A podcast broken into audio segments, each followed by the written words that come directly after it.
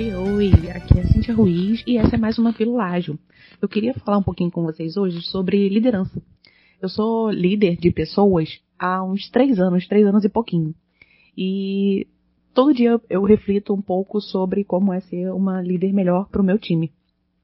Eu estava refletindo sobre isso porque eu estava fazendo um curso de liderança da Escola Conquer. Eles liberaram acesso é, gratuitamente ao curso de liderança deles. Eu assisti todo num final de semana e estava refletindo como, é, como melhorar com o meu time, né?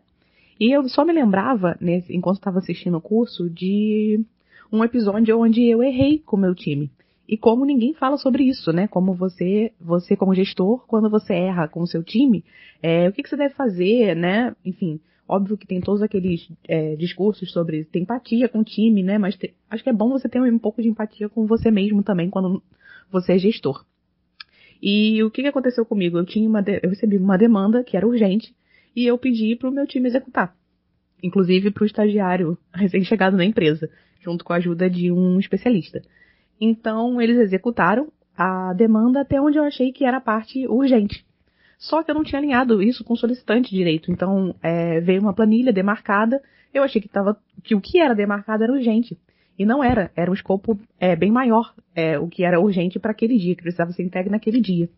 Então, com isso, tanto o meu estagiário, né, tanto o estagiário do time, quanto é, a pessoa mais sênior, né, o especialista, tiveram que trabalhar um pouquinho a mais. É, eu percebi isso, é, eu falei para eles que o erro era meu, falei para a solicitante que o erro era meu, que eu não tinha alinhado com eles corretamente o escopo. Quando ela veio é, informar pra gente, né, que a demanda não estava entregue completa.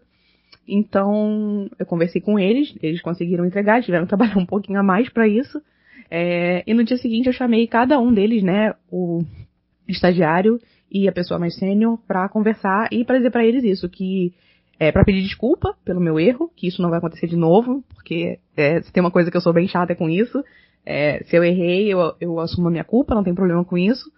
E também eu tento não repetir esse mesmo erro, que nessa situação não ia acontecer. Então, toda vez que no curso, né, voltando um pouco, toda vez que no curso é, citava sobre o líder ser vulnerável, eu me lembrava disso, porque líderes também erram, né? São humanos e então não estão imunes a errar. Então, é, esse foi um caso. E o outro caso que aconteceu umas semanas antes do curso, antes de eu assistir o curso, foi o caso de uma pessoa que eu estava conversando com ela, aconselhando ela, tem um pouco mais de experiência de vida, de vida, é, né, pessoal e profissional também, do que ela, e eu estava aconselhando ela sobre, né, como agir em determinada maneira. E ela me mandou uma mensagem, muito fofa por sinal, dizendo que quando ela conversava comigo, ela se inspirava a ser uma pessoa, uma profissional melhor. E como isso o mérito é dela, o mérito não é meu. Ela veio me procurar para saber como eu agiria, o que, que eu já fiz nessa, na situação que ela estava passando. E quem quer melhorar é ela. Então, assim, é, esse mérito, né, essa, essa, esse feedback que ela me deu, me deixou muito feliz, de verdade. Eu fiquei muito feliz. Mas o mérito é todo, de, todo dela. É uma pessoa que quer melhorar, seja pelo motivo que for, o mérito é dela. E vocês, como gestores também, já receberam feedback desses? Já compartilharam com o seu time quando você errou? Já, já, já teve liderados também que fizeram isso com vocês? Me contem aí. Beijo, até a próxima.